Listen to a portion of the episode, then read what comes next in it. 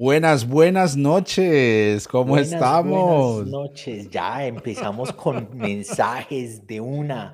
Empezamos con la gente conectada, empezamos con los saludos hermosos, brutales de la gente que está esperando esta vaina tan bonita que es sentarse a conversar, negro.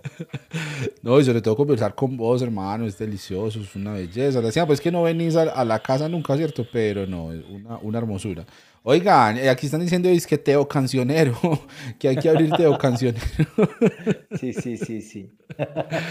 Qué bello, qué hermoso, qué hermoso esta cita ya, ya acostumbrada de los martes, conversando con amigos y con amigas. Y hoy tenemos una invitada que va a hacer las delicias y las indignaciones de unos y otros por igual, creo. Depende en qué lado del espectro teológico te ubiques. Unos nos van a levantar en un pedestal al cielo y otros nos van a mandar al infierno. Lo importante es tener contento a nuestros patrones de la izquierda progre que nos financian, por supuesto, eso es lo más importante siempre. Entonces, bueno, hay eh, que explicar ese chiste, eh, hay que explicar ese chiste porque esto lo escuchan en muchas partes. Ah, nos están, acusaron a Cancionero de que recibe dinero de yo no sé qué organización progre por hacer lo que estamos haciendo. Y ah, claramente no es cierto, para nosotros se ha convertido en eso, en un chiste y todos queremos saber dónde está ese dinero para que todos podamos recibirlo, ¿no? Pronto, pronto, los de, Constru, los de ConstruCoins se pondrán al alza muy pronto. Bueno, Tom, vamos a presentar a nuestra invitada. Por favor, te pido que, que, nos cuentes a quién tenemos eh, en la noche de hoy tenemos la alegría, es mucha, mucha alegría. Y ya nos han dejado mensajitos por ahí diciendo, Ariane es muy tesa. Y yo, yo quiero sentarme aquí a escuchar a Ariane. Ella es Ariane uh, Fan Andel. Andel. ¿Lo dije bien? Muy bien. Okay, Y ella se presenta a sí misma como teóloga ecofeminista, ¿cierto? Eso es, yo quiero saber, yo quiero saber sobre eso. Ella es eh, eh, teóloga ecofeminista, hace parte de un proyecto muy bonito de varios profesionales, varias personas que llevan un recorrido muy interesante en temas teológicos en América Latina, también en temas políticos y en temas de género y en temas de medio ambiente. Y ah, tenemos la alegría gigante de tener a Ariane con nosotros. Ariane, contanos quién sos vos un poquito para quienes no te conocemos tanto. Claro.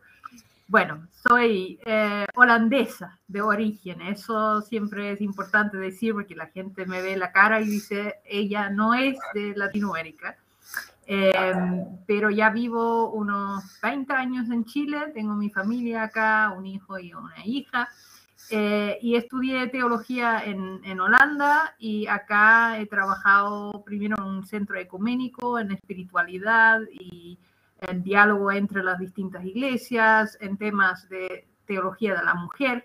Eh, entonces, por eso me llamo teóloga feminista, que después lo podemos ver eh, un poco más. y después me he vinculado cada vez más con los movimientos ambientales eh, porque me preocupa mucho la, degradación del medio ambiente eh, y cómo eso impacta en la teología. Entonces, ahí la combinación se hace ecofeminista y la teología ecofeminista o el movimiento ecofeminista eh, también trabaja los vínculos entre la explotación de la naturaleza y la discriminación de las mujeres, porque hay vínculos entre esos, se, se ha descubierto y eso entonces lo, trabajamos ahí para tratar de entender mejor qué pasa ahí y cómo podemos eh, apoyar para, para, que ambos se, se, resuelvan, ¿no?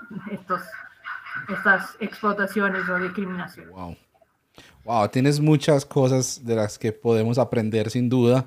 Em, y bueno, ahí es donde uno empieza ya a, a decir, ok, ¿por qué entonces este tipo de voces en, en, las iglesias tradicionales muchas veces aparecen opacadas, cuando no es que definitivamente la mujer no puede hablar porque es un tema muy distinto, ¿no? Eh, pregúntenle la casa a su marido, ¿cierto? Em, ya eso es una exageración en la que muchos nos criamos, yo me crié en una iglesia así, ¿sí? y, y, esa iglesia sigue siendo así, eh, y muchas otras, pero em, pienso en que muchos de esos temas no se hacen visibles los domingos en la mañana desde los púlpitos. De esas cosas no se hablan. No se habla de cambio climático, no se habla de, ah, teoría de género, de inclusión, de diversidad, ah, de feminismo.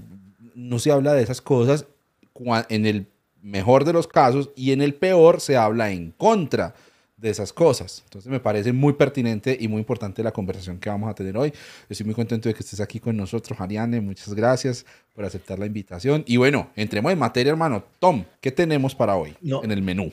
Tenemos tres, tres temas que son así gigantescos, son temas gordos, grandes, grandísimos, ¿cierto? Es el tema político, por un lado, el tema de género, por otro, y el tema medioambiental que son tres temas que en muchas iglesias, como lo decías, cancionero, son tabú o se abordan desde, desde la, el señalamiento. Quienes tocan esos temas son comunistas, quienes tocan esos temas son hijos del diablo, quienes tocan esos temas y lo mezclan con lo teológico eh, son liberales y un montón de acusaciones, ¿no? pero quisiera abordar pues uno por uno, ¿cierto? Un poquito la historia de cómo, se, cómo han sido los acercamientos teológicos a cada uno de esos temas en América Latina, ¿no? Cómo ha sido como el desarrollo teológico eh, tradicional en las iglesias, cuáles son las voces que aparecen como alternativas a esas voces tradicionales, por qué aparecen y por qué son importantes esos, esas temáticas, ¿no? Entonces, ¿por qué no abordamos primero lo político, la teología y, la política? ¿Cómo ha sido ese desarrollo histórico en América Latina y cuáles son las voces y las posibilidades que van apareciendo ¿no? en, eh, lo teológico actualmente, Ariane? Bueno, es, es, un tema, como ustedes saben, o, dicen, es, es, como bastante eh, controversial el tema porque se suele decir en las iglesias que la fe y la política no tienen nada que ver el uno con el otro, ¿no?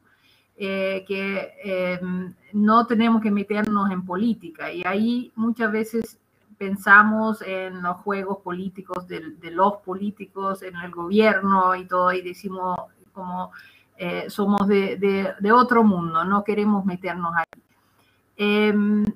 Em, pero lo, interesante del cristianismo en Latinoamérica es que ha venido desde Europa en, en una gran acción política, en el sentido de que la conquista de Latinoamérica fue una, un evento que no se puede llamar distinto que política, fue la idea de expansión em, y se puede decir que era evangelización solamente, pero no era eso, era eh, querer recursos, querer más riquezas, venir a un continente em, donde además trataron bastante mal a la gente que estaba y después también traer una fe.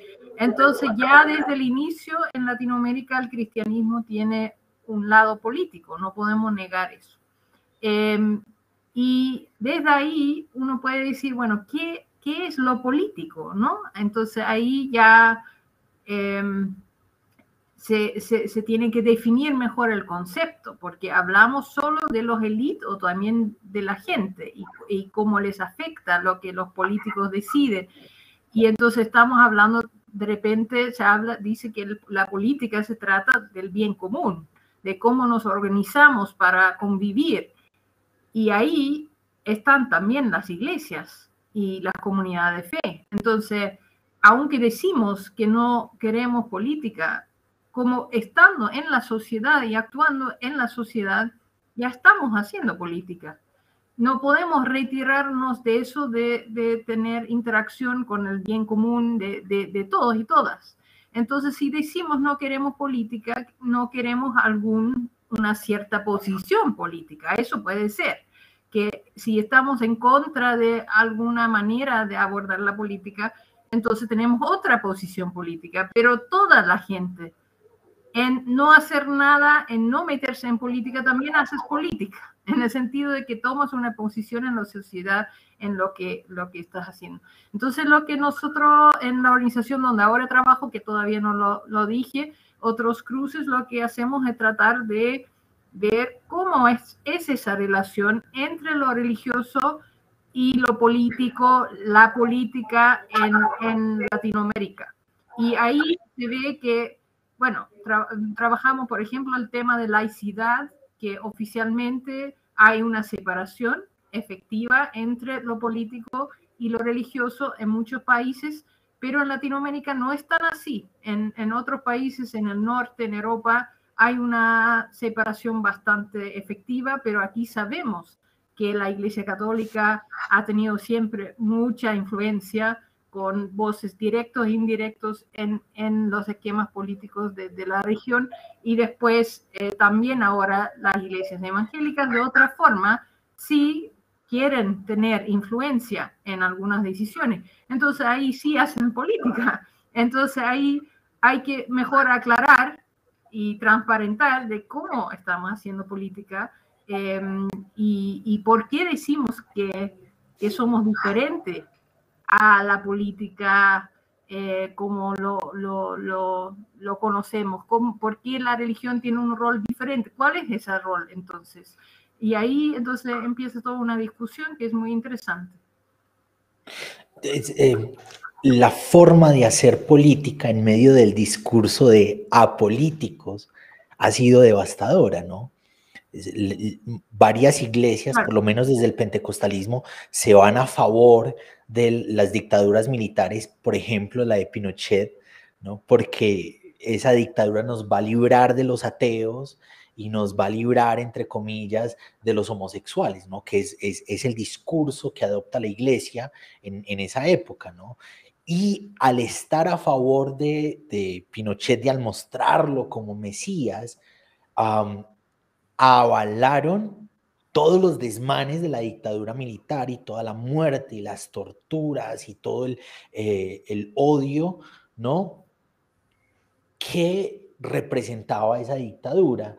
Y eh, así ha ocurrido una y otra vez en diferentes escenarios políticos en América Latina y en, y en, y en otros lugares, ¿no? En África, por ejemplo, donde eh, llegaron unos evangélicos y todo lo que toque la planta de nuestro pie nos, nos pertenece y arriban a África del Sur y ellos son los que empiezan a gobernar porque este territorio es de nosotros y se toman el territorio y eso es lo que da luz a apartheid, ¿no?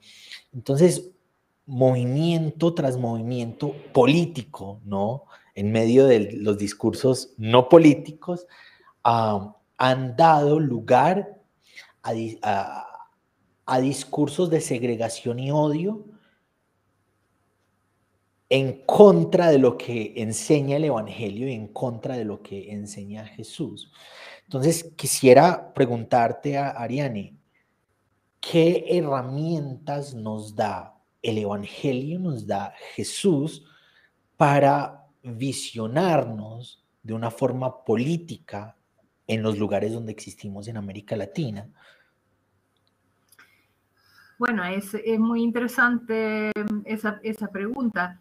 Eh, bueno, Jesús, lo que me gusta mucho a mí es lo que dijo Néstor Míguez una vez, lo que hace Jesús es dar de comer, educar y eh, sanar a la gente, ¿no? Entonces uno puede decir eso no es político, pero en su vida está incluyendo con, con esos actos, incluyendo a todos y todas que estén marginalizados en, en ese momento. Eh, se, se, sabe también que hablaba con eh, la gente más excluida, de la élite hasta la élite, y, y, la gente eh, eh, excluida, pecadores, bebedores, las, las prostitutas, con quien se acercaba y también hablaba a un nivel de igualdad, eso es importante también para el tema después, de, las mujeres con las mujeres de, su época. También hablaba y, se trataba con respeto y diálogo con gente de otras culturas, como sabemos de, de la samaritana y, y la sirio-fenicia.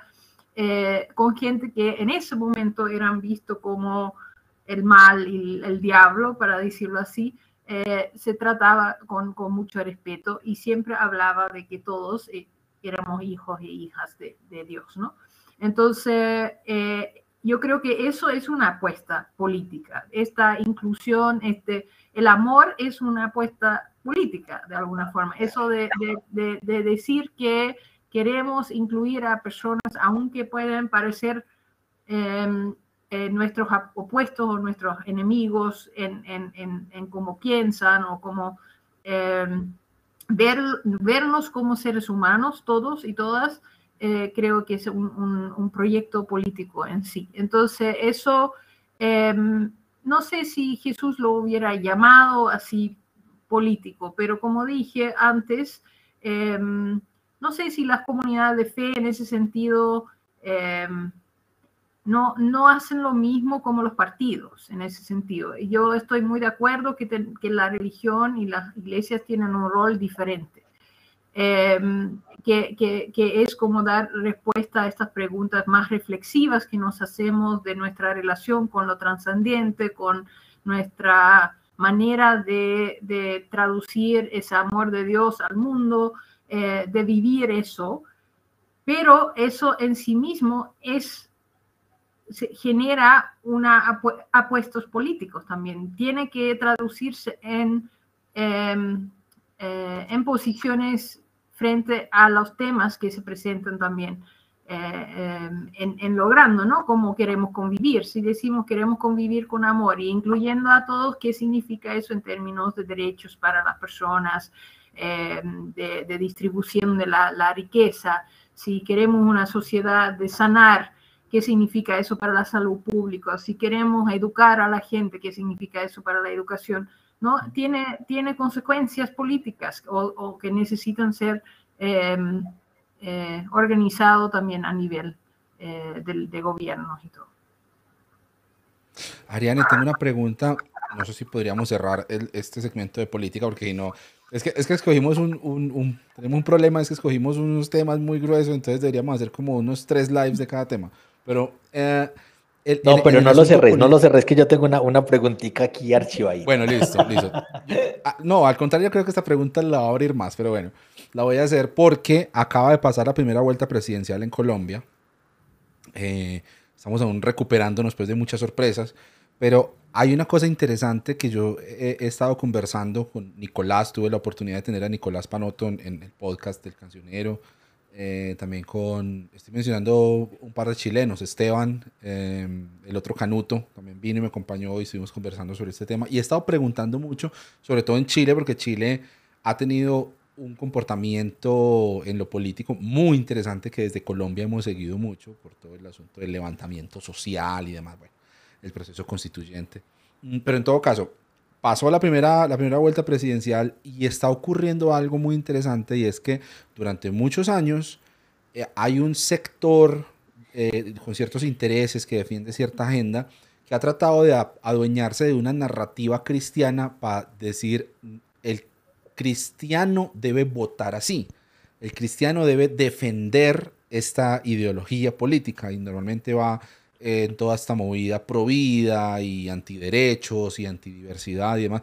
Y queda demostrado en las urnas que no es así. Este candidato cristiano sacó un poquito más del 1% de la, de la votación, 200 y pico mil de votos, que es un montón, pero que ni de cerca representa eh, eh, al, al, pensamiento de la gente que eh, se autodenomina cristiana en este país. Y lo mismo está sucediendo en muchos otros lugares de América Latina, si bien sigue haciéndose creer que si eres de izquierda, por ejemplo, no eres cristiano, que si apoyas eh, los derechos sexuales y reproductivos, ay no, ¿cómo? No eres cristiano. justo en estos días estaba pensando porque mucha gente llega por acá, mi nombre en redes es cancionero cristiano, y dicen, pero ¿cómo te llamas cristiano? Parce, hay cristianos que piensan así, ¿qué hacemos? O sea, que, que, a vos te parezca pues inaudito. No, sí, somos. Y, y, y, quiero que se siga viendo cada vez más grande ese cristiano en mi nickname, precisamente por eso, porque es importante el tema de la representación, para que gente venga acá y lea y diga, ah, o sea, se puede pensar así y se puede apoyar estas ideas y sin embargo ser cristiano. Y eso en lo político sí que tiene repercusiones. ¿Tú cómo lees ese asunto de la diversidad y de ese intento de secuestro de una narrativa dentro de lo político y dentro de lo social de parte de ciertos sectores del cristianismo, generalmente muy conservadores, que quieren presentarse como, ah, ser cristiano es votar así, ser cristiano es pensar así? ¿Cómo, cómo, ¿Qué lectura le das tú? Bueno, primeramente decir que entonces son claramente políticos a decir eso. Es, eh, como tienen una posición política muy clara. Eh, entonces, todo el, discurso que no nos metemos en políticos se cae ahí. Entonces, y bueno, como justamente como tú dices, em, en el cristianismo ha habido eh, de, de, todo el espectro político siempre posiciones. y la pregunta para mí es un poco si el Evangelio em, es una es un proyecto o muestra una manera eh, contra como las grandes grandes élites y, imperios y todo que se están formando, un poco contracultural, que yo lo veo en, en, lo que veo en Jesús, es que está siempre cuestionando las grandes eh, religiones de su tiempo, ¿no? los grandes élites de su tiempo. Eh, y entonces yo siempre tengo alguna sospecha frente a personas que fácilmente se, llaman cristianos justamente y van con lo que eh, los grandes imperios o, los, la gente que más tiene y que más poder tiene eh, encuentra porque ahí se sienten legitimados y dicen que, que ahí eh, pueden ganar algo. Lo que acabamos de decir sobre Pinochet era como claramente también ni siquiera tal vez una, un apoyo tan grande a, a, las torturas que había en todo, no de todo el mundo al menos, de una parte quizás sí, pero un, un anhelo de ser aceptado, de tener, eh, de ser, tener visto bueno de este político que podía darnos algo, ¿no? Entonces yo creo que todos caemos en eso, no, no solo las iglesias, pero muchas comunidades y grupos se caen en eso pero en la iglesia es, es, es, especialmente complicado, porque la idea es justamente que tengamos una posición em, desde otro criterio, ¿no? desde el amor, desde la justicia, en que podemos también mirar críticamente a lo que hacen los y las políticas, si sean de izquierda o de derecha. Yo tengo la sensación, pero eso es mi posición política, entonces lo hago muy claro, que el proyecto de Jesús, de una distribución, de, querer sanar, educar y dar de comer a toda la gente, eh, que, que, tiene más en común con algunas propuestas de izquierda que de derecha, pero eso, eso lo podemos discutir, ¿no? Pero discutámoslo con los textos a mano, eh, con nuestra, y no eh, con la idea de que no, yo soy cristiano y, y tú no, ¿no? Porque eso, ¿quién lo decide? Eh, al final, em, eh, tienen ellos así este certificado de Dios mismo. Uno dice, ¿de dónde sacan esta certeza tan grande que lo interpretan bien? Que ellos tienen la, la manera de leer la Biblia. Dice, me, dice muchas veces así, no, pero la palabra dice esto. Y yo digo, bueno, yo lo leo distinto. Desde mis estudios y todo, leo otro mensaje entonces, si es así, tenemos que discutir quién, quién tiene la razón y quizás ninguno de los dos tiene totalmente la razón, porque la verdad absoluta es solo para Dios y, creo que eso, lo, eso es lo que hace tan eh, difícil como de, discutir con gente que te, eh, te excluye por, por tus opiniones, eh, casi poniéndose en el lugar de Dios mismo. Total, ya contestaste un poquitico, pero sí quisiera saber, hay esta, este tipo de teología que le ha enseñado a la gente que la voluntad, el proyecto del Evangelio, es que escalemos socialmente en los diferentes lugares de influencia para que en algún momento sean el cristianismo, sea la Biblia, la que gobierne, la Biblia a través de los cristianos, quienes gobiernen, ¿no? ¿Qué pensabas acerca de eso? Bueno, yo no leo que Jesús tenía ese proyecto de gobernar el mundo con desde una iglesia. De hecho, él nunca, eh, nunca fundó una iglesia, ¿no? Eh, él estaba con su grupo de amigos nómades eh, eh, caminando para sanar, educar y dar de comer a la gente y para predicar el amor y que Dios incluya a todos y todas. Entonces, mm, una, un proyecto así hegemónico de que nosotros somos los únicos que tenemos la verdad y vamos a eh, moldear el mundo desde ahí, creo que eso no, no es el proyecto que yo leo, al menos en, la, en las Sagradas Escrituras. También hay historias que podrían hasta ser interpretadas para verlo opuesto, ¿no? La, historia de, Babilón, siempre, del Torre de Babel, siempre me, me llama mucho la, la, atención, de que Dios como dispersa a la gente en distintas lenguas y en las distintas cuando tratan de hacer un torre que llega al cielo. Para nosotros llegar al cielo, uh, como decir, nosotros vamos a llegar al cielo, no es la idea en un mundo que ha sido creado diverso. Y, y, eso se, se, nota en todo que eh, yo en ese sentido, creo que tenemos que repensar también toda esa idea de lo que es evangelización y misión. Si eso es imponer mi manera de pensar a otros para que el mundo se uniforme o si es un proyecto más bien de mostrar a otra gente en tu testimonio lo que significa seguir a Jesús, que es un proyecto de justicia y amor, que es bastante diferente. Wow.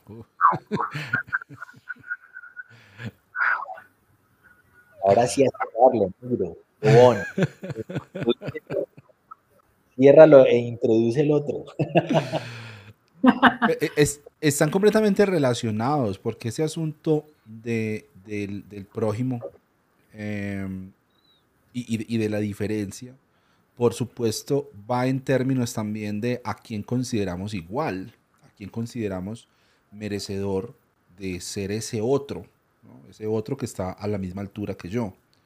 Y, y por supuesto en el lenguaje y en las aventuras de Jesús que nos han llegado a través de los evangelios, vemos que él se encargaba mucho de confrontar esas categorías que existían en su tiempo, desde lo social, desde lo religioso, los impuros, y una que ha llamado particularmente mucho la atención es su relación con las mujeres papel femenino en su sociedad y en su movimiento. Uh, y claro, por supuesto, esto abre un montón de discusiones y tiene un montón de implicaciones y de cosas que podrían verse como pertinentes para cosas que están sucediendo hoy y decisiones que estamos tomando hoy como sociedad y como iglesia y otras que pues podrían verse desde otra perspectiva. Uh, como tú dices, la verdad absoluta pues eh, eh, existe, pero no en nuestra cabeza, ni en nuestras teologías sistemáticas, ni en nuestros posts en redes sociales. Uh, sin embargo, sí ve uno como una línea muy clara con respecto a poner en, en, en, igualdad de condiciones a hombres y a mujeres. Y entonces ahí entramos a hablar de género. Esto lo amplía luego, por supuesto, Pablo, que es una cosa que le encanta a Zizek, ¿no? que, que, que, ni siquiera es cristiano, que es un filósofo del mundo, como diríamos, pero que viene a analizar las implicaciones de esto que dice Pablo en Gálatas, y es no hay hombre ni mujer, no hay esclavo ni libre, no hay eh, judío ni, griego, sino que somos todos uno en Cristo Jesús. ¿Por qué nos cuesta tanto a los cristianos aceptar eso? Y, e insistimos tanto en poner a las mujeres, y ni hablar de las diversidades sexuales, como un escaloncito por debajo eh, eh, y seguir insistiendo en esas distinciones. Eh, creo que aquí es donde ya entramos en un terreno un poco más espinoso, si el anterior no era lo suficientemente espinoso, y es el asunto de la teología feminista. Ariane, por favor, provócanos. bueno, ahí también nuevamente la pregunta es como de eh, somos de este mundo o no, y este mundo, ¿qué tiene? ¿No? Como que decimos que no queremos ser de este mundo, bueno, entonces que no seamos patriarcales, porque si hay algo de este mundo es el, patriarcado. El, la instalación de la subordinación de las mujeres frente a los varones se encuentra generalmente en todas las religiones. Las, y tal vez el cristianismo podría ser una, una, gran excepción, pero no lo ha sido, lamentablemente, aunque sí en sus principios parece. Entonces, eso es interesante, diciendo también frente a las otras religiones que en todas las religiones se encuentran em, eh, también teólogos o gente que piensa la religión eh, que duda de esta, de esta subordinación que dice, oye, esto es del mundo, esto es una cosa que hemos inventado por, eh, por cosas de propiedad, por cosas de herencia, por cosas de eh, estructuras em, que han crecido después de que los nómades en tiempos muy lejanos empezaron a sedentarse, a, a ponerse en ciudades y todo, y tenían que arreglar que los hombres podían saber cuáles eran sus hijos y eh, arreglar bien la herencia y todo eso, y entonces las mujeres tenían que em, eh, tener un, rol muy específico, que, que, también han habido tiempos, dicen, en que eso era mucho más fluido. Bueno, en, en toda esa historia, uno puede decir, si, si esto puede ser fluido, y lo es, porque lo sabemos también en nuestros tiempos, que estas relaciones y la manera en que se vive esta subordinación es diferente en distintos países, es diferente en distintas épocas. Eso en sí mismo entonces significa que esta cosa no está totalmente dado por Dios. Que eso puede cambiar significa que es algo que hemos construido entre nosotros seres humanos. Y bueno, justamente ahí tenemos que decir a quién seguimos, al mundo o a las expectativas del mundo o seguimos a Jesús como cristianos. Y si, si, seguimos a Jesús, si seguimos lo que sabemos de Jesús, de las historias que se nos han contado, es em, eh, que él tenía un trato bastante revolucionario con las mujeres en su época. Eh, que eh, entonces incluía, dialogaba mientras no se hablaba con las mujeres como varones en, eh, según la, la, fe judía de esta, de esta época. había muchas, bueno, esto de leyes de pureza y todo lo rompe con la mujer con flujo de sangre. Bueno, hay muchas historias en la Biblia donde se nota que él está cuestionando esa exclusión por razones de ser mujer o, varón. Y bueno, además eh, cuestiona los, los, patrones de familia, dice, estos no son mi familia, ¿no? Mi familia, mi mujer o mi, eh, mi madre y mis hermanos no son mi familia directo, son también los hermanos de, la comunidad. Entonces ahí eh, hay como también cambios que hace, cuestionamientos que hace sobre lo que, lo que significa Em, la familia patriarcal que se conocía en este momento. Entonces, eh, bueno, después tenemos a Pablo que, que, se contradice de repente, ¿no? Entonces ahí hay todo un estudio que hacer, lo que se hace en la teología feminista, donde se combina estas preguntas sobre la igualdad de eh, varones y mujeres en la religión con la teología eh, de por qué estos textos son diferentes, eh, a qué contextos respondieron, tal vez Pablo también en algún momento se sentía algo asustado por las expectativas de una sociedad patriarcal y dijo, bueno, ahí no, no vamos tan allá porque ya dijimos esto, eh, no, no causamos tanto problema, ¿no? Pero también hay textos que uno dice, ah, pero este texto que está entre medio, si se lo saca, por ejemplo, esto de que las mujeres no pueden hablar en la asamblea, si se lo saca, no pasa absolutamente nada. Entonces dice, oye, pero lo dijo Pablo o hay otra persona que lo puso después, ¿no? Como que, y, con qué interés después se fue poniendo cada vez más patriarcal el cristianismo cuando en el siglo eh, 4 eh, más o menos el em, emperador decidió que ahora va a ser la religión del imperio romano. ahí ya cambió todo, ¿no? Entonces se sabe que antes las comunidades, las primeras comunidades cristianas, eh, tenían un gran rol para las mujeres. Y, ahí hay también en la Biblia misma, hay muchas indicaciones que dicen, ah, estas tenían roles importantes de liderazgo, eh, eran diáconas, eran pastoras y, todo eso, pero em, después eh, probablemente en este giro de hacerse, de conquistar al mundo, como ustedes dijeron que es como el deseo de algunas iglesias, em, ahí se, se, reestableció entonces las jerarquías del mundo como, como lo conocíamos y, eso, bueno, eh, son estos, eh, son las tentaciones ¿no? del mundo que nos vuelven a las jerarquías del poder que son buenos para algunos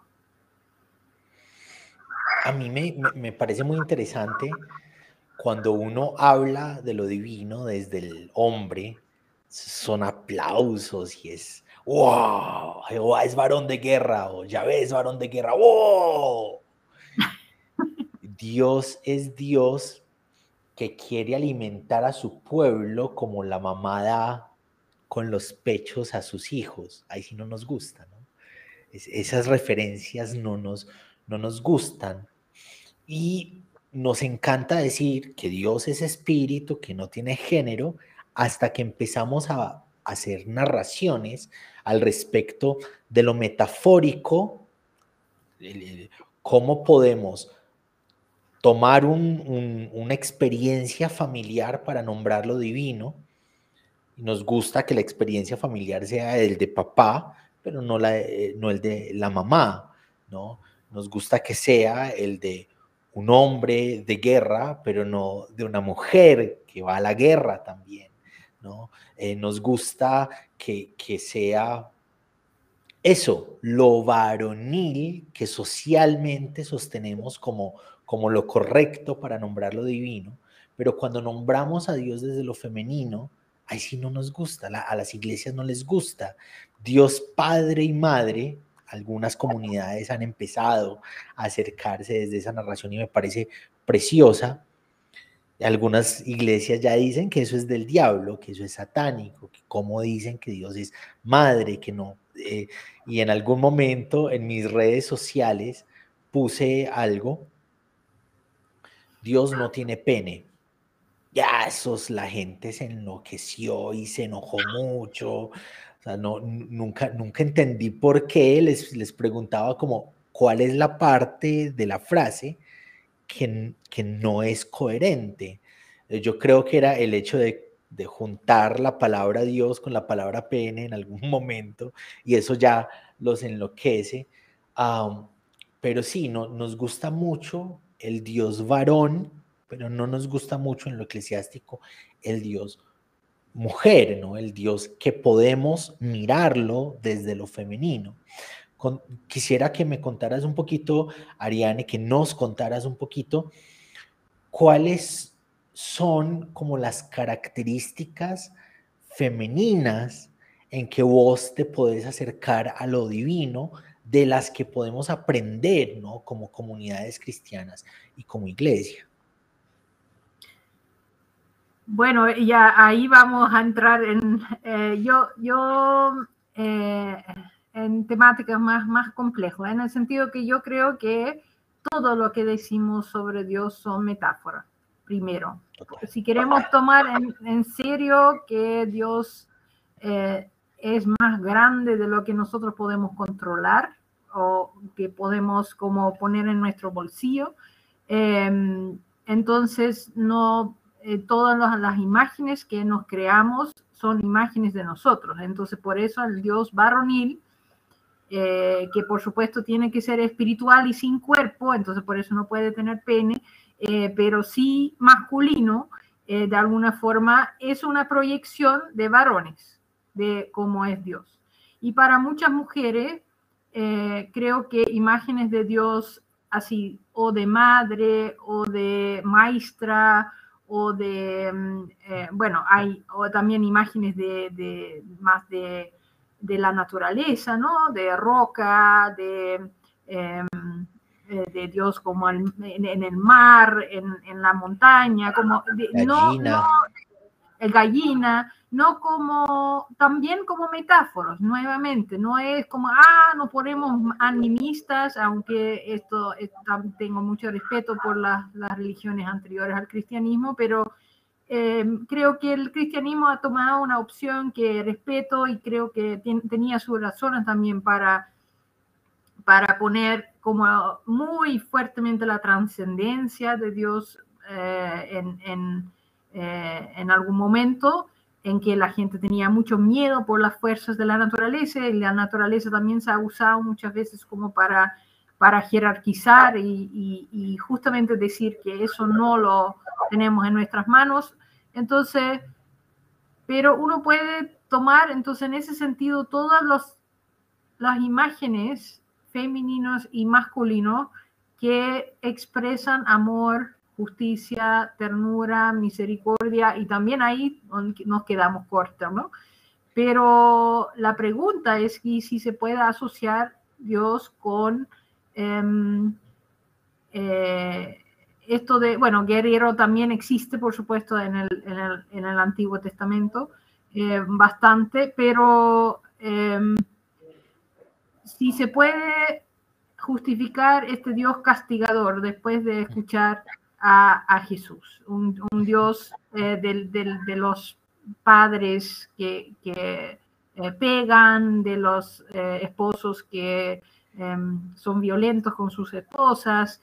Yo creo que eso es una proyección de, de los varones y entonces en ese sentido una madre que cuida a sus, a sus hijos puede ser una muy buena imagen de Dios también. Precioso. Y, eso que acá, o sea, tenemos otro, otro problema grande en el hecho de acercarnos a lo femenino, ni siquiera a lo divino, a lo femenino de lo divino, sino a lo femenino como tal. Y ahí tenemos, por ejemplo, esta discusión con el lenguaje inclusivo. ¿no? Que en el cono sur, yo trabajo mucho con argentinos, uruguayos, chilenos, y veo que en el cono sur, especialmente en Argentina, es supremamente, ya está normalizado. la gente dice todes, chiques, y no pasa nada. Eh, seguramente, pues, y, sé también en las redes sociales se ve que sigue siendo un tema de controversia y demás, pero eh, volviendo, volviéndonos al asunto de las elecciones, es que estamos con con ganas de hablar de esto porque estamos en plena contienda presidencial. una de las candidatas a la vicepresidencia ha sido, uy, no sé, o sea, ha sido como eh, un espejo a ver nuestra sociedad cómo es de racista, porque es, es, afrodescendiente, cómo es de machista, cómo es de clasista, y han sucedido unas cosas terribles que nos reflejan cosas muy tristes acerca de nuestra sociedad. Y una de ellas es esta discusión con el lenguaje inclusivo. Todas y todos. Hay gente que dice, no, ¿cómo vamos a votar por esta señora si dice mayoras y mayores? Que entre otras cosas no es, no es haciendo una distinción gramatical, sino que tiene un peso cultural el hecho de decir mayoras en, en su comunidad. Pero bueno, ese es otro tema. Pero aquí seguimos, y entonces, por ejemplo, vicepresidenta, ¿no? Existe ese, ese, ah, esa molestia con decir vicepresidenta, porque no, es que el vicepresidente ya es genérico. Pero entonces no tenemos problema en decir sirvienta. Ahí sí no. no hay, yo siento que no hay un, tema gramatical detrás, aunque muchos quieran escudarse en la Real Academia de la Lengua Española, que también habría que hablar del problema colonialista de uno, de que nos digan desde España cómo hablar, ¿cierto? Pero bueno, ese, ese es otro enredo, es un enredo para otro día. Mm, pero, ¿qué piensas tú acerca del, lenguaje incluyente? ¿Realmente hace una diferencia? ¿Realmente es importante? ¿O simplemente nos quedamos con el nosotros? En estos días le dije a alguien, y se puso muy bravo, le dije, no, pues si, si te molesta el lenguaje inclusivo, entonces utiliza el femenino, di nosotras. No, es que, ¿cómo voy decir nosotras? Yo soy hombre. Ah, pero, eh, pero la mujer sí tiene que sentirse incluida cuando nosotros decimos nosotros. El problema no es, no es ahorrar economía de lenguaje ni gramática. Hay un problema más de fondo. Pero me causa curiosidad, ¿tú cómo lo ves? Desde, desde esta exploración teológica, que por supuesto mira hacia lo divino desde lo femenino, pero también a cosas más terrenales, como por ejemplo esas preguntas que nos estamos haciendo con respecto a cómo deberíamos hablar, para ir cerrando esa brecha de desigualdad desde el, desde el lenguaje que usamos. Sí, bueno, es muy importante lo que dices porque el lenguaje es muy importante, ¿no? La, religión es como el lenguaje de los símbolos de alguna forma, el lenguaje de, lo que más nos toca el corazón. Em, entonces ahí es muy importante quién visibilizamos o no.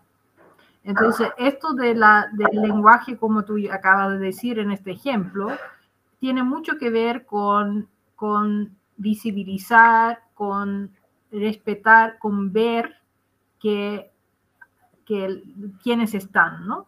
Y eso de, de, de, saberse visto es, creo, lo más importante de, de, Dios, de lo que se cuenta del Dios de Israel. Como yo he visto a mi pueblo, a los que sufrieron y he bajado para venir a salvarle. Esa, esa eh, idea de, de alguien que te ve como eres y no te juzga y te ama, ¿no? Esa, eso es lo que, lo que para mí es lo, lo, esencial de lo que se nos cuenta sobre Dios, del fundamento de nuestra, nuestra vida. Entonces, es muy significativo de que en el lenguaje se esconden grupos. Como, y eso, si lo queramos o no, pasa.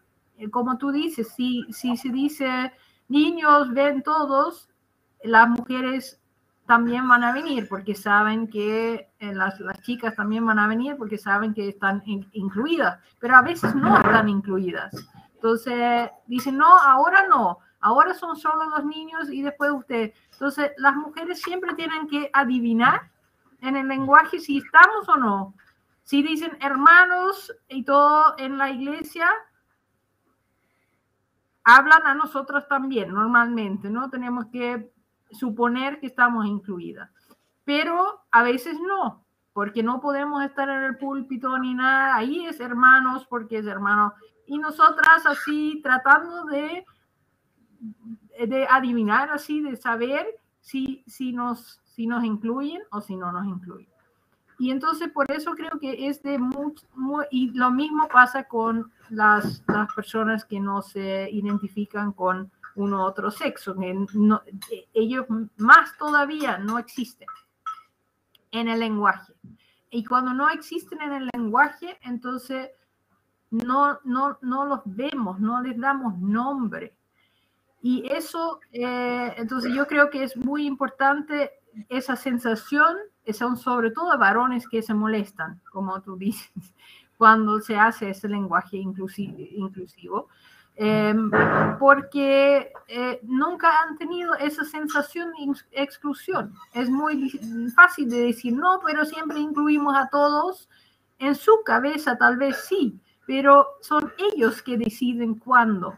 Porque si nosotros, nosotras, como tú dices, como mujeres decidimos, ahora lo hacemos al revés, y ahora hacemos, mm, decimos solo nosotras, uy, que se, que se molestan. Entonces ahí uno dice, bueno, esto es justamente lo que nosotras siempre hemos sentido, de que no somos parte. Y hemos tenido que aprender de que de alguna forma sí somos parte. Pero bueno, entonces en ese sentido, de decir todos y todas, ya, ya como si uno lo practica un poco, sale casi solo y podemos inventar el, lenguaje también se va, se va cambiando, ¿no? Con la cultura, con los tiempos, entonces eh, es, es, es, de verdad es de voluntad y, eh, y la molestia tiene que ver con posiciones de poder, lamentablemente, que se quieren mantener. Ya, yo, yo, trabajé muchos años, pues varios años, en temas de derechos humanos en la ciudad, en Medellín y como parte del trabajo íbamos a colegios a hacer encuentros, a abordar temáticas. Y me acuerdo mucho de un colegio en las periferias de la ciudad. Em, estábamos hablando específicamente de la ecología, ¿no? Como, como derecho, como uno de los derechos alternativos que ha salido recientemente, pero que es importante, ¿no? Y en medio del encuentro había un muchacho que era gay y pues todos los muchachos de la escuela, la, eh, eh, jocosamente, se lo burlaban y decían, dígale a ella tal cosa o ella va a hablar.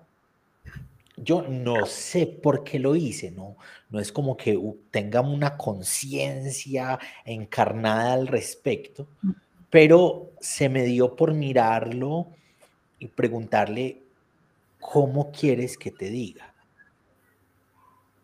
Ese pelado se, se rompió, no fue capaz de hablar, empezó a llorar, ¿no? Y supongo porque no, no, no, no logré hablar con él al respecto, simplemente me le acerqué y le di un abrazo. Pero supongo que tiene que ver con, la con el hecho de visibilizar las identidades, ¿no? Yo soy y quiero ser visible como soy, como yo me siento, como yo me percibo, como yo vivo. ¿no? Hay unas discusiones gigantes alrededor de eso, pero esa, es, esa experiencia específicamente me pareció muy bonita y yo no sé si es en todas partes, pero aquí en Medellín las lideresas sociales sienten mucha fuerza, se sienten empoderadas cuando se habla de ellas en femenino, ¿no? Y ellas siempre están buscando hacer notar, yo soy lideresa, no soy líder, soy lideresa social, ¿no? Yo no soy un nosotros, yo soy nosotras. Eh, siempre están como mostrando la fuerza de identidad. Hay como algo emocional ahí inmiscuido que me parece muy, muy, muy, muy fuerte, muy interesante. Y me acordé y quise contarlo. Canción. No, eso, pues me, me, parece que es importante y yo creo que detrás de, ese rechazo al, a las ideas ah, de igualdad y de ponernos a todos y a todas en el mismo nivel, creo que está algo también muy humano y es el anhelo del poder. Y ahí está Jesús diciendo, bueno, entre ustedes no va a ser así, ¿cierto? Los CEOs de este mundo están siempre mirando a ver quién está por debajo y, entre ustedes no, entre ustedes es, el, eh, eh, la, medida es el servicio, la medida es qué tanto puedes darte de voz a, la otra gente.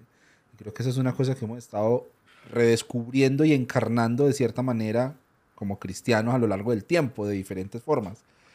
Y en esta época, en este tiempo que nos tocó vivir, eh, hay que encarnarlo frente a esas problemáticas y frente a esas búsquedas y esas preguntas de nuestra generación. Por eso me parece tan importante y tan pertinente.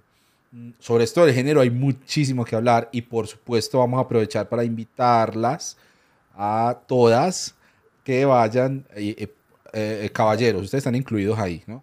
A invitarlas a todas a que vayan a un, a un curso que va a estar dictando justamente Ariane. Entonces creo que aprovechemos antes de pasar al último tema para que Ariane nos cuente un poquito acerca de eso y qué van a encontrar y, y, cómo funciona.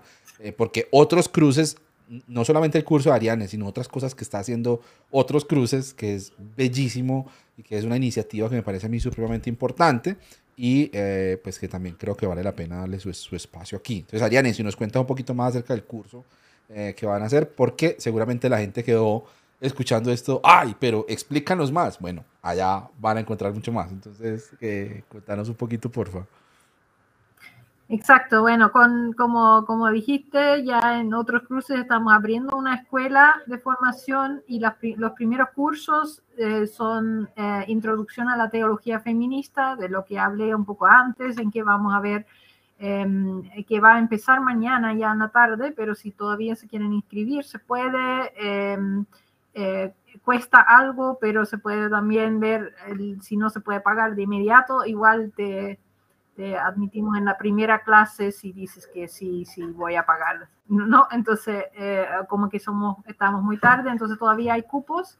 Em, Y en ese curso vamos a ver, um, bueno, todos estos términos que se hablan, ¿no? De feminismo, religión, eh, género, qué significa eso, la historia de la teología feminista o de las teologías feministas, porque también hay distintos eh, corrientes, las claves de su metodología, de su nueva manera de mirar em, eh, y las imágenes de Dios, justamente porque es un tema muy contundente en eso, donde muchas teólogas han, hecho reflexiones de cómo han funcionado diferentes eh, textos bíblicos, también diferentes eh, como imaginarios que tenemos justamente cómo han oprimido, cómo han liberado a, las mujeres y la teología feminista en Latinoamérica en específica. Entonces, en, esa, en ese curso vamos a tocar estos cuatro, eh, cuatro temas en cuatro semanas. Y después tenemos un curso de religión y política que va dar mi, mi, colega Nicolás Panoto, que también es parte del, equipo nuestro, y después vienen otros cursos, em, entonces uno puede empezar un caminito para, para ir eh, profundizando en, temáticos que te, en temáticas que te interesan. ¿En, ¿En, dónde se pueden inscribir? ¿Cuál es el, el lugar, la dirección? Ya, claro, nosotros tenemos todas las, eh, en el perfil de otros cruces, arroba otros cruces, en Instagram, en, em, en, Facebook, en todo se encuentra un link tree donde están todos los cursos que damos ahora y las maneras, ahí ingresas y puedes inscribir. Perfecto, perfecto. Bueno, ahí está, ahí quedan todas invitadas, por supuesto. Y ah, todos invitados, pues para, que para los que no se sienten incluidos en ese todas, a todos quedan invitados también. Creo que el tema de la teología feminista no es un tema de mujeres, es un tema social, es un tema donde todos nosotros también podemos aprender un montón ah, y creo que es, es parte de lo que tenemos que hacer para juntar, para hacer puentes, ¿no? Para visibilizar y vivir un evangelio de amor, un evangelio al que Jesús nos invita, es por lo menos romper como esos muros, esas barreras, ¿no? Y conocer. Algunos van a conocer para luego seguir refutando, está bien, pero hay que conocer. Así sea para refutar, ¿no? Yo estoy seguro que con Ariane van a encontrar, ah, les va, les va a volar la cabeza. Pero es importante meternos en, esta cultura del conocimiento, ¿no? Lo, que no nos enseñan en los púlpitos, pues nos lo enseñan en otros cruces, ¿no? Y, y en otras posibilidades, pero específicamente en otros cruces lo van a encontrar brutal. Vamos para el medio ambiente negro. ¿Qué pensamos? y, desde, y desde el reconocimiento de esas cosas que pasa mucho, con rapidez etiquetamos de progre, izquierda, comunismo, a este, este, o está endemoniado o le están pagando para que hable de eso, una agenda para del foro de Sao Paulo, no eh, creo que, que, es acercarse también con la humildad de, bueno, algo hay para aprender acá, como dice Tom, así sea para, para criticarlo de alguna manera, pero con conocimiento, no desde tantas cosas extrañas que, la gente cree acerca del feminismo, acerca de, ah, otros, temas, de los otros temas que hemos estado conversando. Mm, medio ambiente, mira, nosotros aprendimos, o al menos yo aprendí, no sé, Tom, que pues ha sido parte siempre de la élite teológica en Colombia, pero al menos yo aprendí. Eso no es cierto. Eso no es cierto. yo, aprendí, yo aprendí, que no. Aquí está diciendo Cami, es que yo me vine a Sao Paulo justo por lo del foro. Ah, bueno, que bueno, tenemos allí nuestro contacto directo en, en Sao Paulo. Yo aprendí, Ariane, y es posible que mucha otra gente que está escuchando esto haya aprendido lo mismo, que Dios nos hizo eh, a, a, nosotros, al hombre y a la mujer, como la cúspide de la creación, para gobernar sobre ah, no, Sí eso sí lo aprendí. Sí, bueno, somos lo más importante y entonces este, este mundo pues eh, eh, está en función de nosotros, ¿cierto? Nuevamente esa idea de superioridad. Ah, no, nosotros somos el centro pues, de la creación, la cereza del pastel, y señoreamos sobre toda la creación, y por eso podemos acabar con los ecosistemas y destruir los páramos y, eh, tirar nuestra basura al mar y pescar indiscriminadamente, que eso, para eso son los animales, para comérnoslos, ¿cierto? Y para acabar con todo y con los bosques, bueno. Y eso se suma con una idea muy extraña con respecto a este planeta y es que este planeta es desechable. Esto algún día se va a acabar, se va a quemar Estamos esperando la venida del Señor porque este planeta ya no sirve para nada y entonces nos vamos para el cielo y la Nueva Jerusalén y las calles de oro. Entonces eso para qué reciclamos y qué cuento de cambio climático. Bueno, así pasamos de agache por todas las conversaciones que están sucediendo hoy en día en el mundo y que tienen, son determinantes, por ejemplo, a la hora de elegir quién gobierna un país. ¿No? ¿Quién gobierna? Porque nos interesa mucho la agenda provida en términos de derechos sexuales y reproductivos, pero nos interesa poco el cuidado de la vida en términos, por ejemplo, del fracking, ¿no? Y, y, de, cómo estamos cuidando nuestros ecosistemas. ¿Qué tiene para decirnos la teología para ponernos en sintonía con eso que está pasando en el mundo, en este mundo en el que vivimos y del que deberíamos dejar de estar intentando escaparnos para un cielo por allá perfecto, porque es que este es, el, es, este es el, la casa que tenemos, este es el hogar que tenemos. ¿Qué tiene para decirnos la teología respecto a esa idea de somos lo más importante de la creación, una creación que está en agonía y que pronto pasará porque cielo nuevo y tierra nueva? ¿Cómo replanteamos esas miradas desde una teología que nos conduzca a una espiritualidad más sana también? Bien, quería como una hora más. Adelante, bien pueda. Eh, voy, a pedir, pizza. Puedo dar algunas pistas y por el resto invitarles al curso, al, curso de religiones y, crisis ambiental y ecoteología y todo que también ofrecemos en, otros cruces desde el próximo año. Em, eh, mira, aquí se planteas un gran problema, al menos por gente que ama a la naturaleza eh, eh, como yo, em, en la interpretación de los textos de la creación, ¿no? Entonces, que, ha habido una, una, interpretación que dice que este dominar y someter la tierra significa eh, destruirla hasta que se muera. eso es un, un, salto ya bastante grande. También cuando uno lee el hebreo, mm, hay otras interpretaciones más probables. Además, hay otra, otra mito, mito de la creación que ha sido bastante complicado para las mujeres que sabemos, conocemos más Adán y Eva, pero ahí dice otra cosa, dice, para que cuides y cultives ese jardín, que es otra cosa que someter. Entonces ahí ya hay un contraste en estas dos historias que decimos, hmm, ¿Qué pasa ahí? Ahí empieza la ecoteología. Entonces, una teología que quiere tomar la realidad eh, interdependiente y de, toda la vida como, y la crisis en que está esa, esa, esa realidad como punto de partida de, de la reflexión, de las preguntas sobre Dios. Entonces preguntamos, ¿Dios es solo espiritual? ¿La fe es solo espiritual? No importa ni nuestro cuerpo, ni nuestro Em, nuestro bienestar físico, que está totalmente dependiente del agua, de la tierra, del, porque dice que somos Adama, Adán viene de tierra, somos gente de la tierra, según estas mismas historias, pero no creemos que somos gente de la tierra porque somos espirituales y vamos afuera. ¿Qué ha pasado ahí? Entonces, esas preguntas tienen que ver con dualismos que hemos creado binarios entre lo espiritual y lo material que no son tan propios de la misma eh, eh, tradición hebraica y de las sagradas escrituras, que vienen de otro lado, de, Platón, de eh, corrientes filosóficos, em, que sí han tenido también, como también nuestra tendencia al imperio, han tenido su influencia en la misma narrativa cristiana, pero pueden ser cuestionados.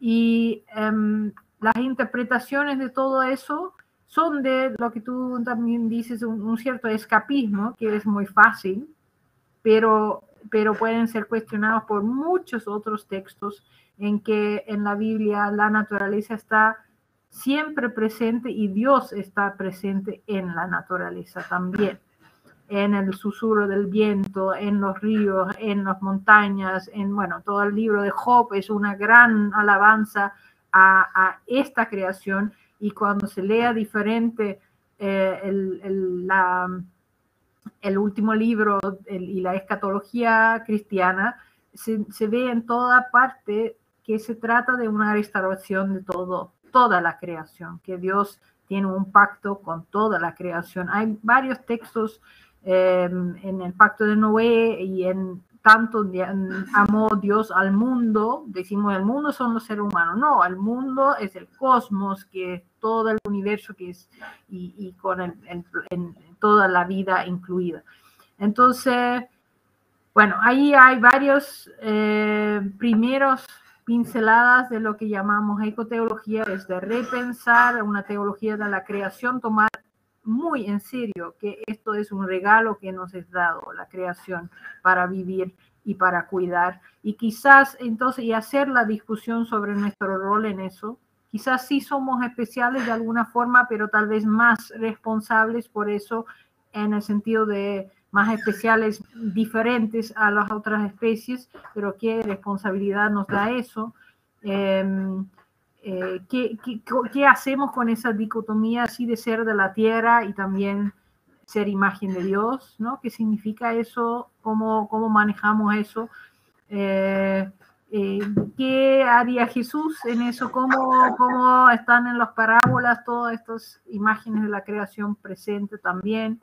¿Cómo vemos de nuevo la escatología justamente que ha sido tan así de solo no se salvan nuestras almas y por el resto eh, no importa nada, que también hace una devalorización, y ahí doy el último secretito de, del vínculo entre la discriminación de las mujeres y de la naturaleza, porque esta misma desvalorización por lo corporal, por lo material que vemos en la naturaleza, también vemos en la en la discriminación frente a las mujeres, por su cuerpo, por su, em, eh, bueno, por, por, por, los eh, roles tradicionales de género, su eh, preocupación por la alimentación, por el agua, por la salud de los niños, por lo material de la vida y no lo valoramos para nada. Estas cosas del cuidado no son importantes porque lo importante es lo político, lo público, lo lo, que hacen los, los, varones, ¿no?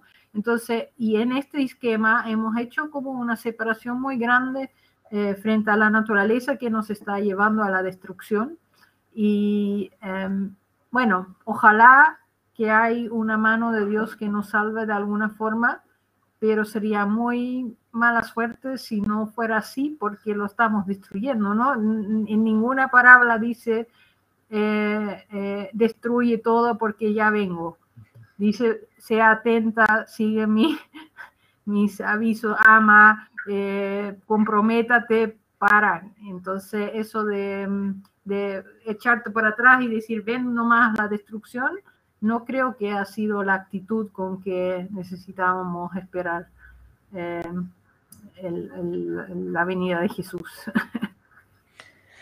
Conecto lo que dice sobre Adán y Adana, Adama, eh, seres de la tierra, con Jesús como referente del segundo Adán. Dicen Jesús, seguimos siendo seres de la tierra. Con Jesús seguimos aquí, ahora, en nuestra cotidianidad y en nuestras realidades sociales, con una ética completamente diferente, basada ¿no? en la experiencia eh, de Jesús como logos encarnado, como palabra de Dios encarnada, en, la, en las enseñanzas que Jesús da, pero seguimos siendo seres de la tierra en el segundo Adán, ¿no? llamados a ser, dale, dale, dale. No, y y Dios en el cristianismo, lo muy específico del cristianismo es que Dios eligió revelarse en esa es, es en, en, el cuerpo de un ser humano, en, en, en, un ser humano. Entonces, que tomó esa materialidad y esa preocupación, y si ves en toda la vida de Jesús la preocupación por el bienestar físico, corporal de las personas, la, la, también lo, lo, corporal, que es toda la historia de la crucifixión, lo corporal, que es la historia hasta de la resurrección, el tocar, el ver, el, es todo tiene que ver con, em, con la, naturaleza que nos es dado, ¿no? La creación, la, entonces la, la vida y la muerte, también los ciclos ahí están acá. Y, y por supuesto, entonces ahí también la ecoteología hace todo ese desafío de repensar a Dios como trascendencia, pero trascendencia acá, la trascendencia que vemos en este universo, en esta vida. Tenemos experiencias de trascendencia, pero son experiencias que tenemos acá, que pasan por nuestro cuerpo, que no podemos decir que son sueltos de quienes somos. No, no hemos tenido ninguna experiencia que podemos contar que no ha pasado por nuestro cuerpo y por nuestro lenguaje y, nuestro, y con eso se, se hace limitado, pero eso también es, es, la grandeza de todo eso. Y tal vez también eh, por eso podemos decir, bueno, somos imágenes de Dios, hay esto de lo que el Salmo eh, dice que somos tan tremendamente grandes, el Salmo 8, o, y, tan, tan pequeño, ¿no? Como que eh, hay esta dicotomía o esta, esta ambigüedad, en, pero no creo que fue pensado para decir, bueno, eh, eh, no importa todo esto. También el hecho de encontrar a Dios en, en lo cotidiano, ¿no? El reino de los cielos, el reino de Dios es como una mujer que amasa el pan, la experiencia social de lo cotidiano. El sembrador salió a sembrar, pues porque todos los días cuando estaba jugando con tierra y a perseguir las gallinas, veía sembradores que salían a sembrar.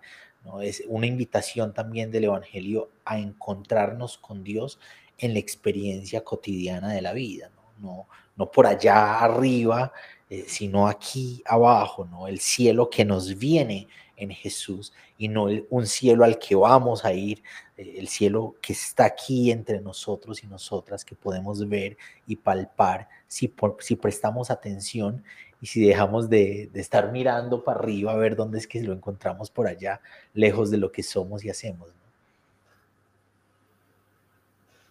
Exactamente, me parece. Amén. sí. Canción, no nos vayamos a ir sin que nos cuente un poquito a grandes rasgos qué es otros cruces, qué, qué viene haciendo otros cruces, qué significa otros cruces, pero cierro el paréntesis negro y decir lo que ibas a decir, qué pena con vos. No, no, no, iba, a decir prácticamente lo mismo, solamente para cerrar una idea, porque me parece que también podríamos eh, hacer una pregunta que mucha gente puede estarse haciendo, y es que eh, eh, cuando hablábamos al principio de toda esta identificación de ciertas ideas con corrientes políticas y con intenciones políticas, para mucha gente puede que suene todo esto como, ah, pues que esta gente está pues como muy hippie, como muy ¿no? Como muy de izquierda, como que entonces, o sea, si él no entiende bien la Biblia, tiene que volverse de izquierda, pues, ¿cierto? O, progresista o liberal o como sea que la etiqueta que le quieran poner. Ah, hay cabida para ser conservador y de todas maneras tener una mirada responsable frente a temas de género, frente a temas de medio ambiente, frente a temas de inclusión. Eh, cabe eso, se me ocurre porque entonces y, y, a uno lo acusan y vienen y le dicen, no, es que ustedes quieren pues imponer el progresismo. Pues, pues, yo no quiero imponer nada, yo tengo esta lectura y, y, eso que vos estás satanizando está muy lejos de ser de Satanás. Yo lo veo muy cercano al, al, a la Biblia, ¿no? Y al mensaje de los profetas y al mensaje de Jesús. Pero eso no significa ni de lejos que esa sea pues la única posibilidad. Eh, como tampoco significa que estés haciendo bien vos con la Biblia, pues denigrando al prójimo, denigrando a las mujeres, denigrando a las minorías sexuales. podemos, o es muy, es, es, eso como de pronto muy ingenuo, Ariel, es eso de pronto muy ingenuo de nuestra parte, eh, o lo estamos presentando como que entonces tiene que alinearse con cierto discurso para que eso sea buena teología. No sé si me preguntas muy clara, pero en pocas palabras, ¿puedo ser una persona responsable teológicamente y seguir siendo, siendo conservador dentro de esos términos? O, o, esa puerta está cerrada? ¿O hasta dónde llega como el límite? bueno, yo creo que, mira, hay, hay, hay tanto gris entre lo blanco y negro, ¿no? Hay tantas distintas visiones de izquierda. Hay, como que tenemos como esa idea de que hasta dentro del mismo comunismo que decimos es comunismo, ¿qué es comunismo? Hay, eh, hay mucha corriente así de Marx, es muy diferente a Lenin, es muy diferente a Trotsky, es muy diferente a Gramsci, es muy diferente a, em, eh, a, la, a, cómo lo han traducido después en, Rusia, en, en, Cuba. Son todas contextos y visiones diferentes con que también se pelearon mucho entre ellos. Entonces, la izquierda no existe, la derecha tampoco existe a veces alinean muy bien en algunas cosas, pero en otras están también peleando muchas posiciones eh, de, de, de, cómo, cómo tenemos que resolver. No es fácil organizar el mundo. Entonces, eh, conservadurismo en general significa que la gente eh, tienda a quedarse con las tradiciones, valores que había antes, ¿no? Como que es algo de no y progresismo es como que estamos cambiando. Bueno, yo creo que el mundo está cambiando, que es difícil em, no ir de alguna forma con el cambio, pero ahí sí es importante que hablamos de cuáles son estos valores que encontramos tan importantes de mantener. Y si hay gente que de verdad busca el diálogo y dice, mm, yo no estoy tan segura eh, porque la familia como es de, esta forma me da como una sensación de mucha seguridad, creo que es importante que, bueno, ahí se puede hablar y se puede dialogar y se puede eh, decir, bueno, entonces ahí queda tu posición, pero podrías aceptar que otros lo ven de otra forma. Y lo que es lo más complejo de los de verdad extremos a ambos lados, fundamentalistas, es que no aceptan que hay esa diversidad y entonces que hay personas que no creen como tú y que igual tienen el derecho a una vida digna con sus opiniones e ideas. La idea de que tenemos que eliminar o odiar o a las personas que ven una cosa diferente, creo que es muy eh, opuesto a una teología seria, una teología así dialogante. Eh, pero diferentes opiniones em, tienen mucho que ver también con las experiencias, las historias la, de, la misma gente y en el momento que empezamos a hablar desde ahí, desde nuestras experiencias y desde nuestra, eh, nuestros valores en general, se hay también puntos de encuentro, hay entendimiento, aunque tal vez no nos ponemos en el mismo lugar, pero decimos, ah, ya, yo entiendo de dónde vienes tú y por qué es importante para ti. Y lo respeto y ahí no estamos, estamos en acuerdo de que estamos en desacuerdo, pero, pero hasta ahí llegamos. Y hay mucha teología posible en ese diálogo y lo he hecho con, con los teólogos y teólogas bastante más conservadores y bastante más progresistas que yo a ambos lados en, en diferentes momentos el diálogo es, es, como el punto, ¿no? Es como la referencia, conversar, dialogar, ¿no? No, no necesariamente acordar, pero poner esos desacuerdos en la mesa, ¿no? En, en, una mesa donde podamos compartir, ¿no? Creo que eso es, eso es muy, muy importante. Cancio iba a decir algo. No, estaba reaccionando a esa última respuesta de Ariane que me pareció muy bella. Me pareció muy bella y que me parece que es justamente eh, el objetivo de propiciar también estos espacios. Porque venimos de toda una corriente y una curiosidad, creo que se agudizó muchísimo con todo el asunto de la pandemia, ¿cierto? Del 2020 y todo el mundo en la casa, pues como consumiendo un montón de contenidos digitales, hablando de otras posibilidades y muchas veces pienso yo que hay personas que se están acercando a eso, también volvemos al tema de la superioridad. O sea, si, si yo estoy deconstruido, que ese término que, que, bueno, que recoge un montón de cosas muy diversas también, mm, entonces como que me siento mejor cristiano, como, ah, no, ahora, ahora, sí entendí cómo es que es lo de la Biblia, entonces venga a ver porque es que usted, usted es un ignorante y entonces usted está manipulado, lo están engañando allá, y, la respuesta a eso es, no, no, eso es del mundo, eso es del diablo, eso es engaño de Satanás, los últimos días vendrán espíritus de concupiscencia, no sé qué. Y en esa tensión nos estamos perdiendo la riqueza justamente de la diversidad. Entonces creo que también una bonita conclusión de esta conversación tan interesante, tan estimulante, es esa, es, no es como, bueno, venga pues le explicamos cómo es que, es, cómo, cómo es que usted tiene que pensar, sino es, vení, abramos otras posibilidades para que las explores y desde tu propio criterio puedas llegar a, a, decisiones más informadas con respecto a temas eh, de mucha importancia en, en, el mundo de hoy y en los cuales podemos seguir siendo relevantes como cristianos, como evangélicos, como creyentes o como personas que cultivan su espiritualidad en lugar de caer en esos estereotipos, pues vengan del extremo que venga. Creo, creo que esa podría ser una, una bonita conclusión. ¿Tú qué crees, Tom? Y al respecto de eso, eh, cancionero, el significado de otros cruces me parece precioso. Entonces, ah. quisiera como terminar con eso. Lo bueno de tener un comunicador, un comunicador en la sala.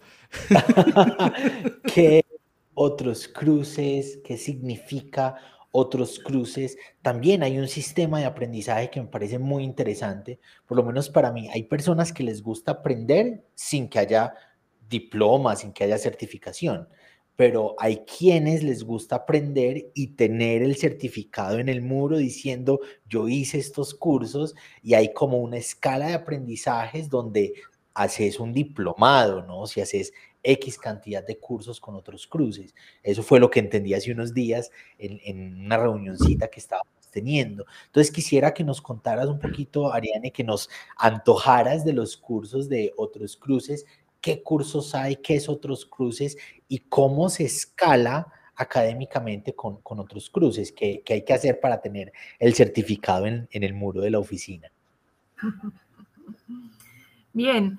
Eh, bueno, no, no sé si, si puede mostrar el video de que eh, vienen o no, no lo vamos a hacer. No lo, ¿No? lo pude bajar, no, me, no me permitió bajar, lo estaba haciendo de, afán, sí, perdón. Pero dejemos el link, dejemos el link para la gente que, lo, que lo va a ver después.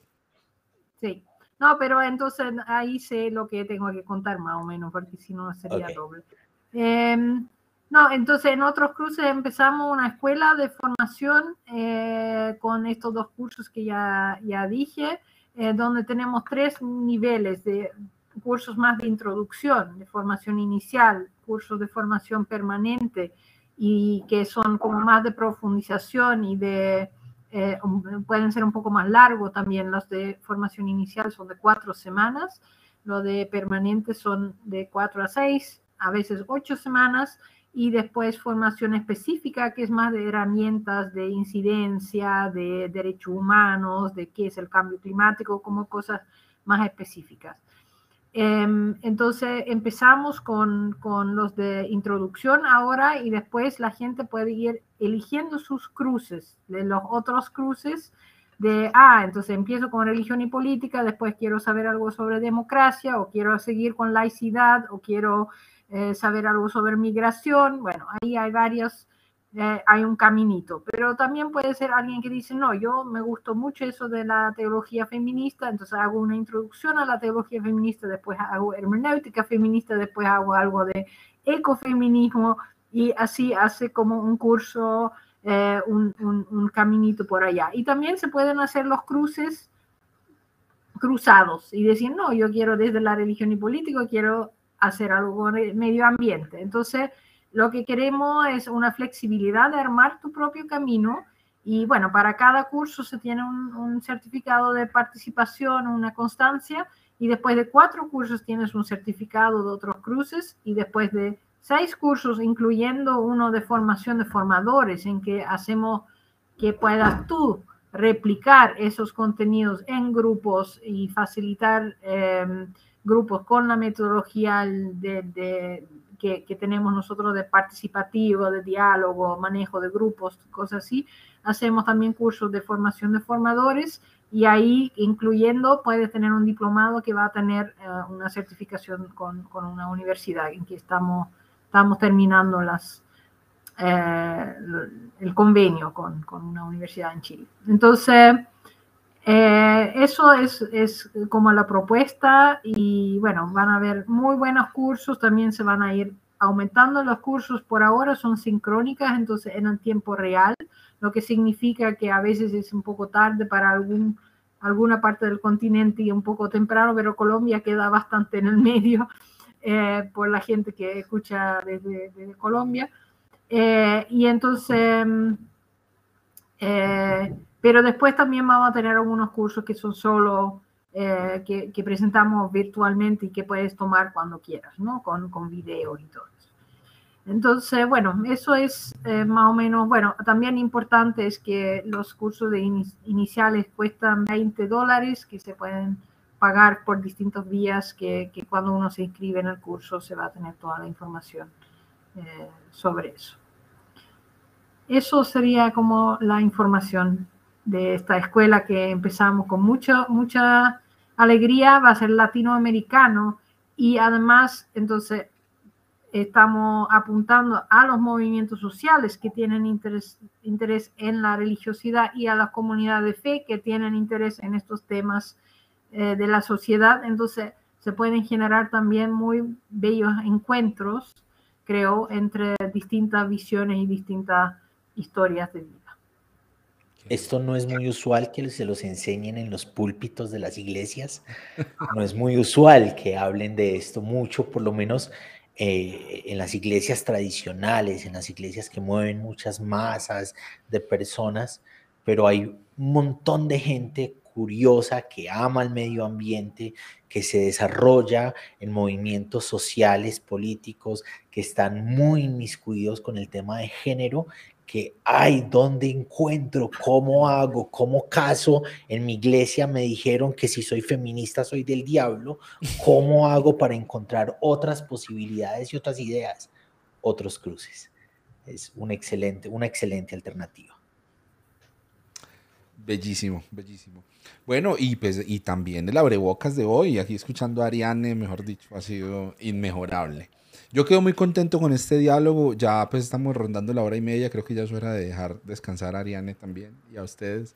Eh, esto lo están viendo en vivo una gente en Facebook, en YouTube de Teo Cotidiana, de Cancionero Cristiano. Recuerden esto es una gran unión de medios eh, para llegar hasta ustedes. Y recuerden que nos ayudan mucho si lo comparten, si lo comentan, si se lo recomiendan a otras personas.